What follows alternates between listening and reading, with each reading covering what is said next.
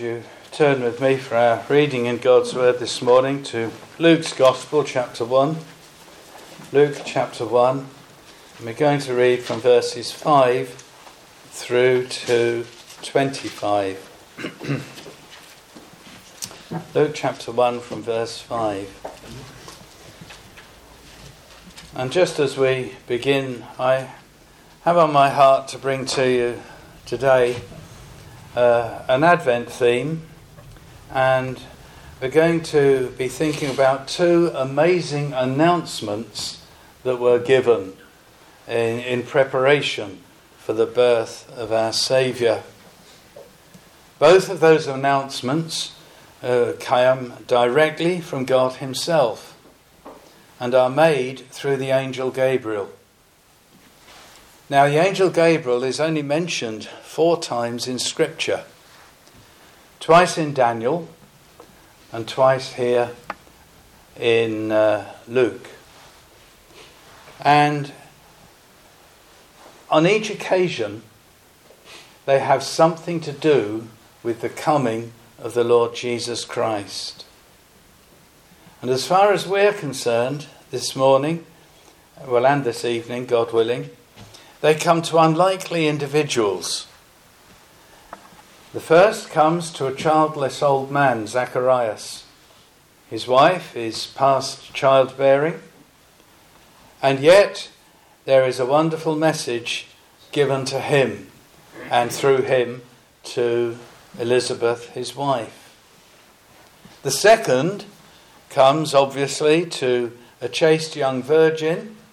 Her name is Mary, and she is betrothed to a future husband.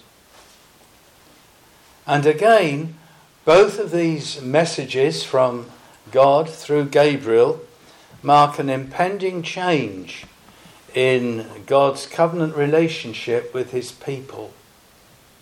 The first marks the end of the old covenant dispensation between God and his people.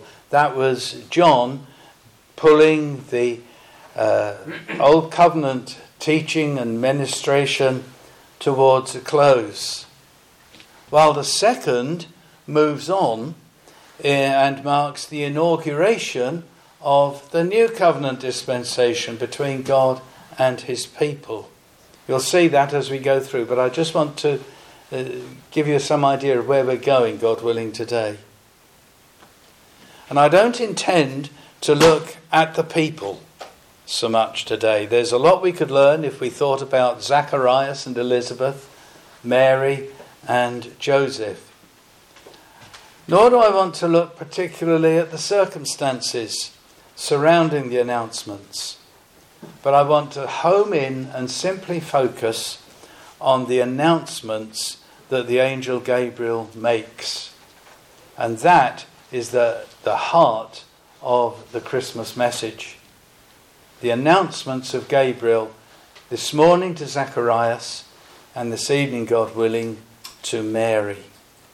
So let's read from Luke chapter 1 and from verse 5 through to 25, where the angel comes to Zacharias. There was, in the days of Herod, the king of Judea, a certain priest named Zacharias, of the division of Abijah. His wife was of the daughters of Aaron, and her name was Elizabeth. And they were both righteous before God, walking in all the commandments and ordinances of the Lord blameless. But they had no child, because Elizabeth was barren, and they were both well advanced in years. So it was that while he was serving as priest before God, in the order of his division, according to the custom of the priesthood, his lot fell to burn incense when he went into the temple of the Lord's. And the whole multitude of the people were praying outside at the hour of incense. Then an angel of the Lord appeared to him, standing on the right side of the altar of incense. And when Zacharias saw him, he was troubled, and fear fell upon him. But the angel said to him, "Do not be afraid, Zacharias, for your prayer is heard, and your wife Elizabeth will bear you a son, and you shall call his name John. And you will have joy and gladness, and many will rejoice at his birth. For he will be great in the sight of the Lord, and shall drink neither wine nor strong drink. He will also be filled with the Holy Spirit, even from his mother's womb. And he will turn many of the children of Israel to the Lord their God. He will also go before him in the spirit and power of Elijah, to turn the hearts of the fathers to the children, and the disobedient to the wisdom of the just, to make ready a people prepared for the Lord." And Zacharias said to the angel, "How shall I know this? For I am an old man, and my wife is well advanced in years." And the angel answered and said to him, "I am Gabriel, who stands in the presence of God, and was sent to speak to you and bring you these glad tidings. But behold, you will be mute and not able to speak until the day these things take place, because you did not believe my words, which will be fulfilled in their own time." And the people waited for Zacharias and marveled that he lingered so long in the temple. But when he came out, he could not speak to them. And they perceived that he had seen a vision in the temple, for he beckoned to them and remained speechless. So it was, as soon as the days of his service were completed, that he departed to his own house. Now after those days, his wife Elizabeth conceived, and she hid herself 5 months, saying, "Thus the Lord has dealt with me in the days when he looked on me to take away my reproach among people." So now, with God's help, let's turn to his word together and turn to that passage that we've just read from Luke chapter 1. And we're going to home in on verses 13 to 17. Verses 13 to 17. We've already read the verses, so I won't read them again, but just have your Bibles open and let's be instructed from God's word together.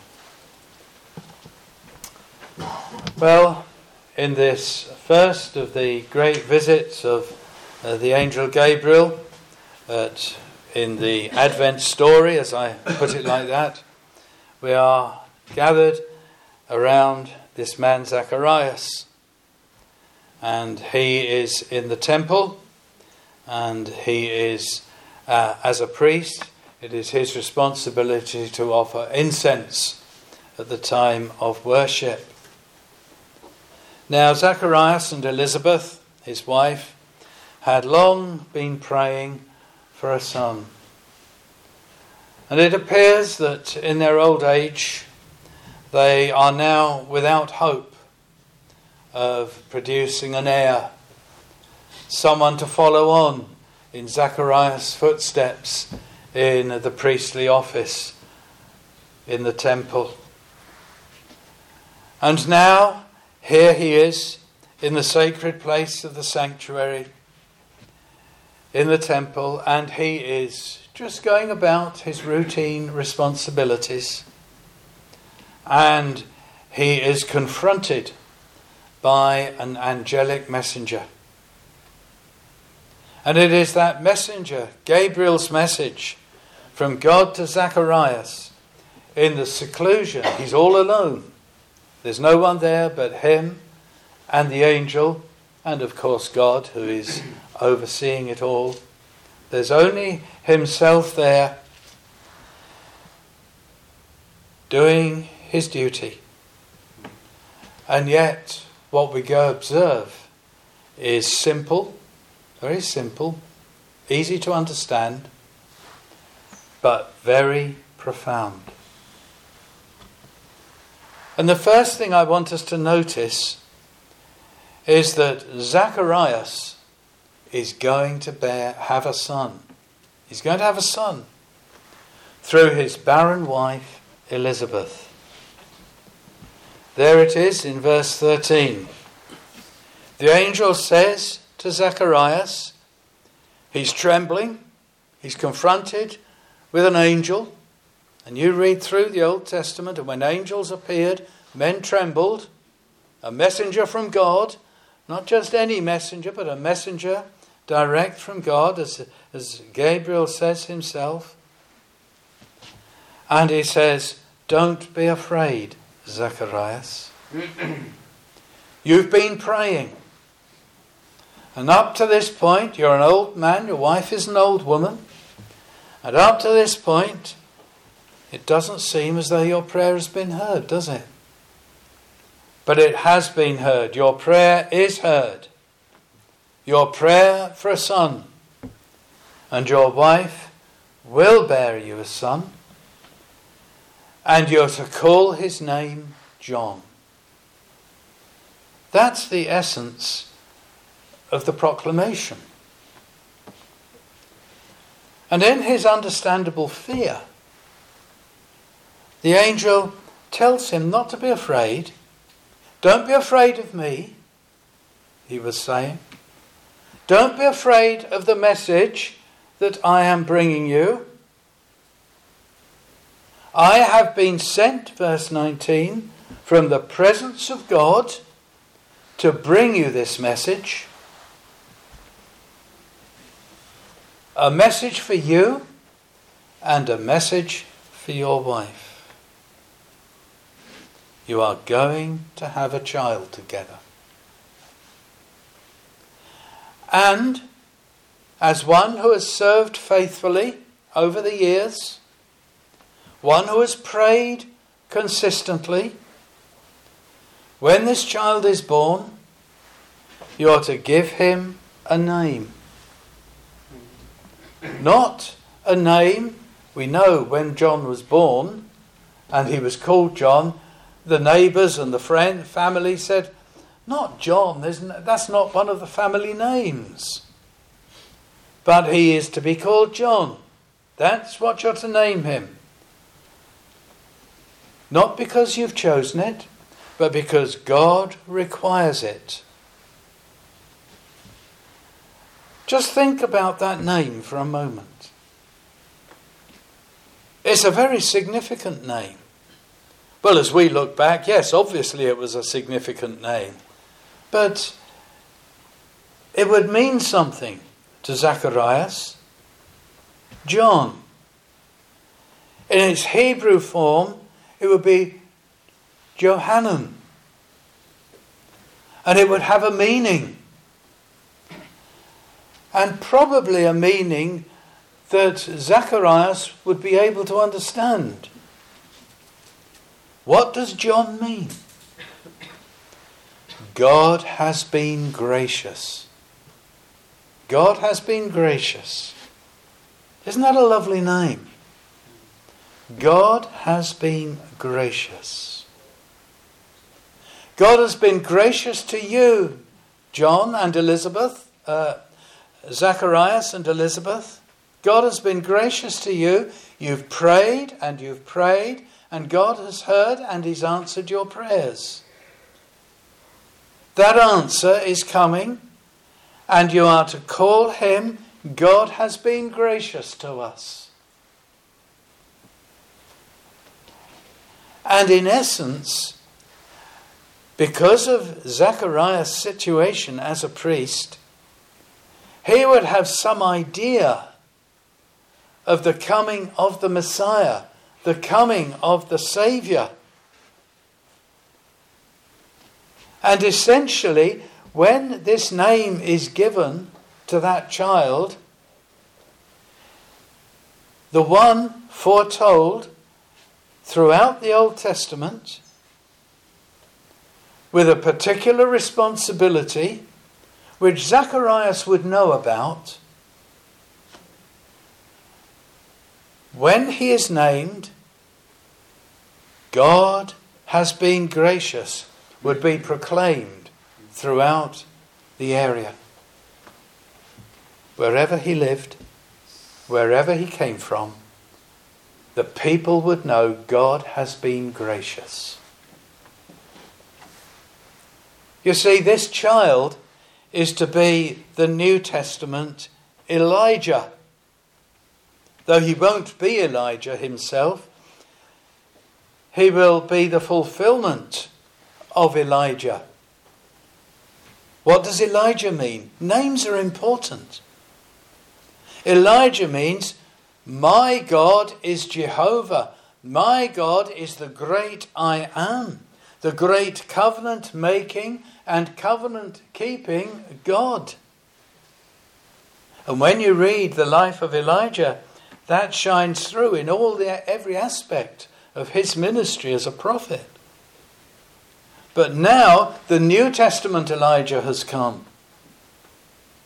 His name is John. God is gracious. And this child is going to grow up and he's going to proclaim, isn't he, the grace of God. He's going to be one who is going to speak of the covenant nature of God.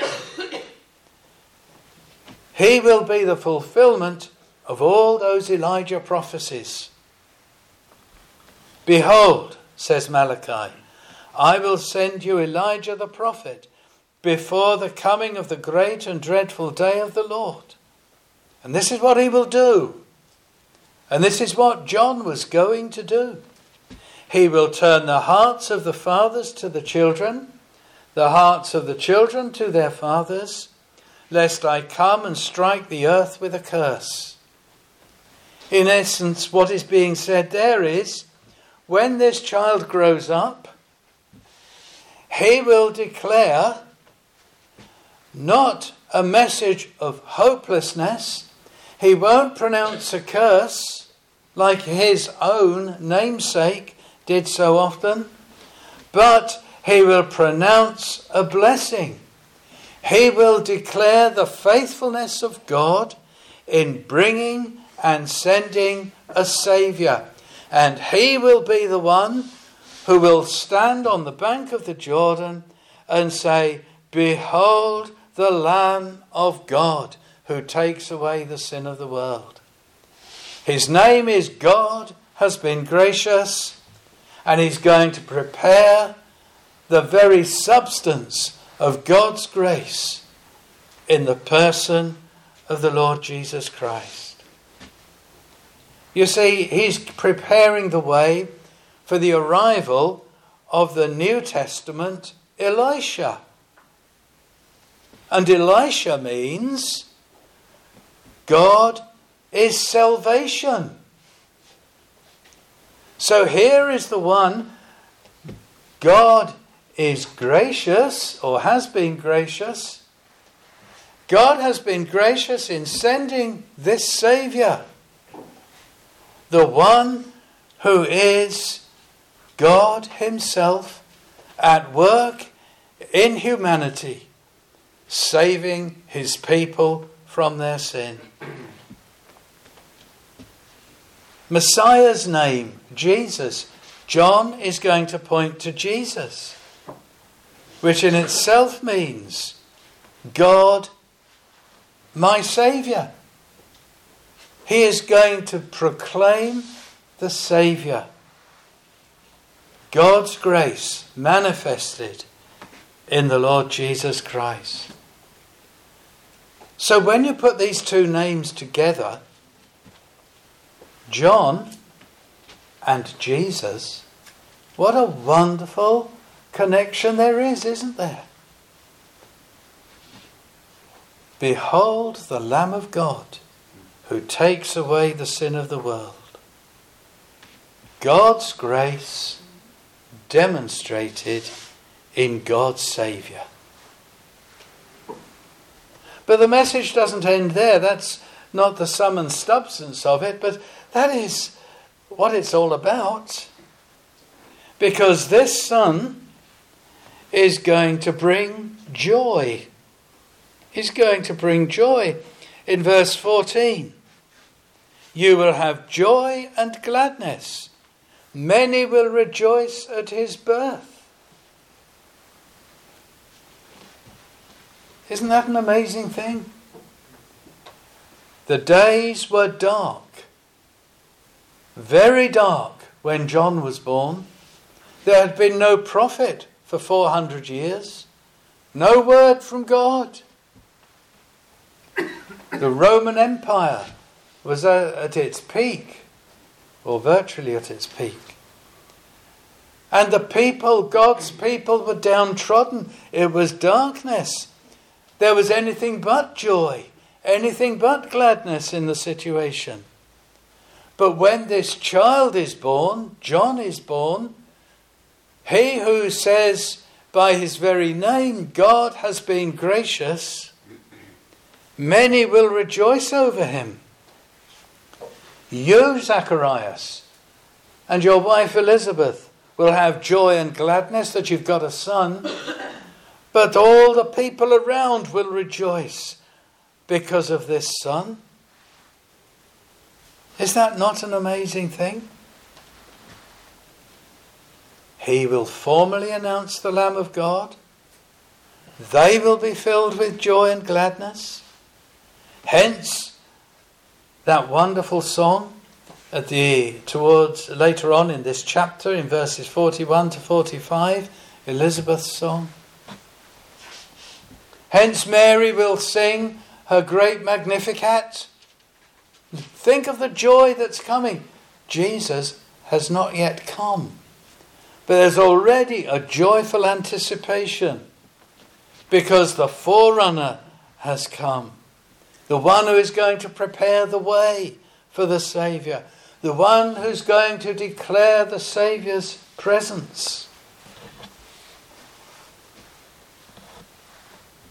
And John will not only bring joy into the darkness, joy into the lives of Zacharias and Elizabeth, but he's going to be special in God's sight. In verse 15, he will be great. This son of yours, Zacharias, is going to be great in the sight of the Lord. He's going to be very special in the sight of the Lord himself. He's going to mean a lot to his parents, but he's going to mean a lot to the Lord himself. So, Zacharias, you've got to set him apart publicly for God's use right from his birth. He shall neither drink neither wine nor strong drink. He will be filled with the Holy Spirit even from his mother's womb. This is going to be a special child.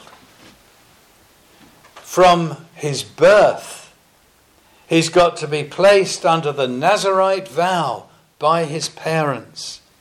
From birth, he's got to be treated as someone special, because he is God's gift, named by God to do a work for God. And that was going to happen right from the outset. But something even more amazing will be evident in this son. He will not only be set apart for God, but from his mother's womb, he will be filled with the Holy Spirit. When Mary came, later in the chapter, to visit Elizabeth, something happened, didn't it? Elizabeth was already carrying John. And something happened. That child in her womb responded to the presence of Mary. The babe leaped in Elizabeth's womb, and Elizabeth was filled with the Holy Spirit. That's there in between verses 39 and 46 when the two women came together. But this is before that happens. This is before Elizabeth is even expecting the baby. From the moment of his conception, he's going to be filled with the Holy Spirit, even from his mother's womb. Oh, this is a special child with a special work, commissioned by God. And that commission is revealed to some degree by the angel. God was at work in the temple that day, in a unique and wonderful way. What was happening in the seclusion of the holy place in the temple as this angel visits Zacharias? God was at work in that place, in that moment. The divine purpose planned in a past eternity, in the mind and decrees of God, was beginning now to unfold. The words of the prophets over all the preceding years are now beginning to become plain and made clear. God was now openly on the move in the salvation of his people. God was at work, beginning after all those years of the Old Testament types and shadows, all those years of darkness without a prophet. And God has broken in the temple in Jerusalem. Because this isn't only going to affect the Jewish nation. This is going to impact upon the whole world. Because the one that John is going to introduce to the public, if I can put it like that, there at the River Jordan when he says, "Behold the Lamb of God," he's going to say that he is the Saviour of the world. And the day is going to come when there's going to be a new song sung in heaven. And there'll be representatives from every nation, every tribe, and every language, and every people, extolling the Saviour that John was the first to point to and say, "Behold him." But there's something else. There's a third aspect of this wonderful revelation, this wonderful message and announcement. John's birth is going to have glorious consequences. Glorious consequences. And it's not a man saying this to Zacharias. This is all part of the angelic message. You are going to bear a son. He is to be called John. God is gracious. You will have joy and gladness. Many will rejoice at his birth. He is going to be great in the sight of the Lord. And now look, listen in verse 16. He is going to turn many of the children of Israel to the Lord their God, and he will also go before him in the spirit and power of Elijah to turn the hearts of fathers to the children and the disobedient to the wisdom of the just, to make ready a people prepared for the Lord. This remarkable child, Zacharias, is going to do four things. As the one spoken of by the prophet Isaiah, he is the forerunner of the King of Kings. The King of Kings. He is to be the voice of one crying in the wilderness, prepare the way of the Lord. Make straight in the desert a highway for our God. Every valley shall be exalted, and every mountain and hill brought low. The crooked places shall be made straight, the rough places smooth. The glory of the Lord shall be revealed, and all flesh shall see it together, for the mouth of the Lord has spoken. Here, this child John is to be the great forerunner of the King of Kings. He will be the Elijah, as I've hinted. Behold, says the prophet, I will send you Elijah the prophet before the coming of the great and dreadful day of the Lord. Before the ultimate conclusion of time, a forerunner is going to come, and the Son of God, the Lamb of God, is going to come. And your son John is going to point him out, and many of the children of Israel will be turned to the Saviour. John will call to repentance over sin. He will point them to the Lamb of God who takes away that sin.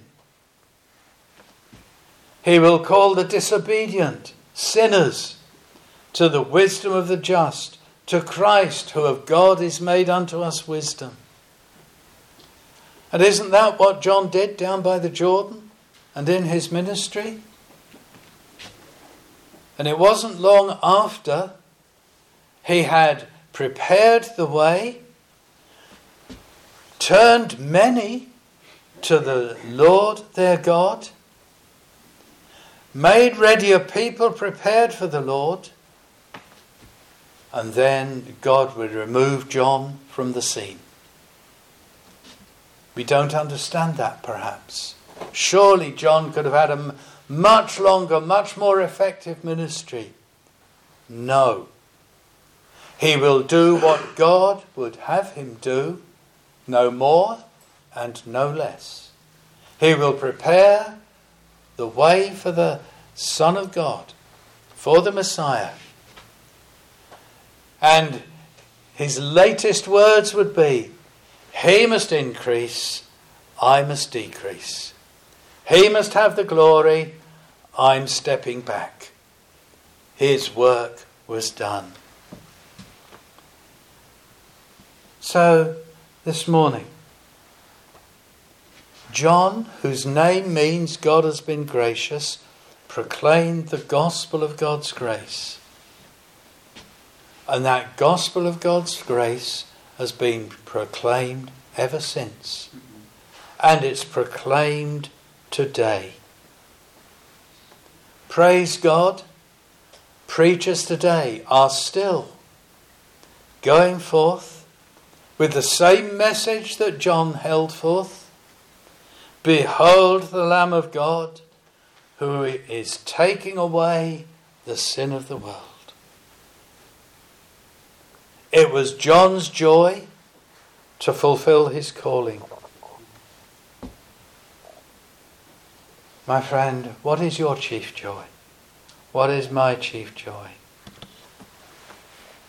Have you turned from your sin in repentance and put your trust in the Son of God, whom John proclaimed? What was his message again? Behold the Lamb of God, the Saviour, the promised one, who will take away the sin of the world. Have you come to him? And have you come to him realizing your sinfulness and your fallenness? Have you come to him and put your trust in the one that John proclaimed? The one that you have had proclaimed to you in this very room for many years? We can go back. Others have come. They have proclaimed the word and they have gone. And so the cycle continues. They're not all John. He was unique. He was the forerunner. But those servants of God whom you have heard and preached the gospel to you, what have you done with that gospel? What did they do with the gospel in our Lord's day? How many rejected it? How many rejected him? And it will be more tolerable for Sodom and Gomorrah in the day of judgment than for those who heard and rejected the gospel. Oh, my friend, this morning, you have heard the gospel.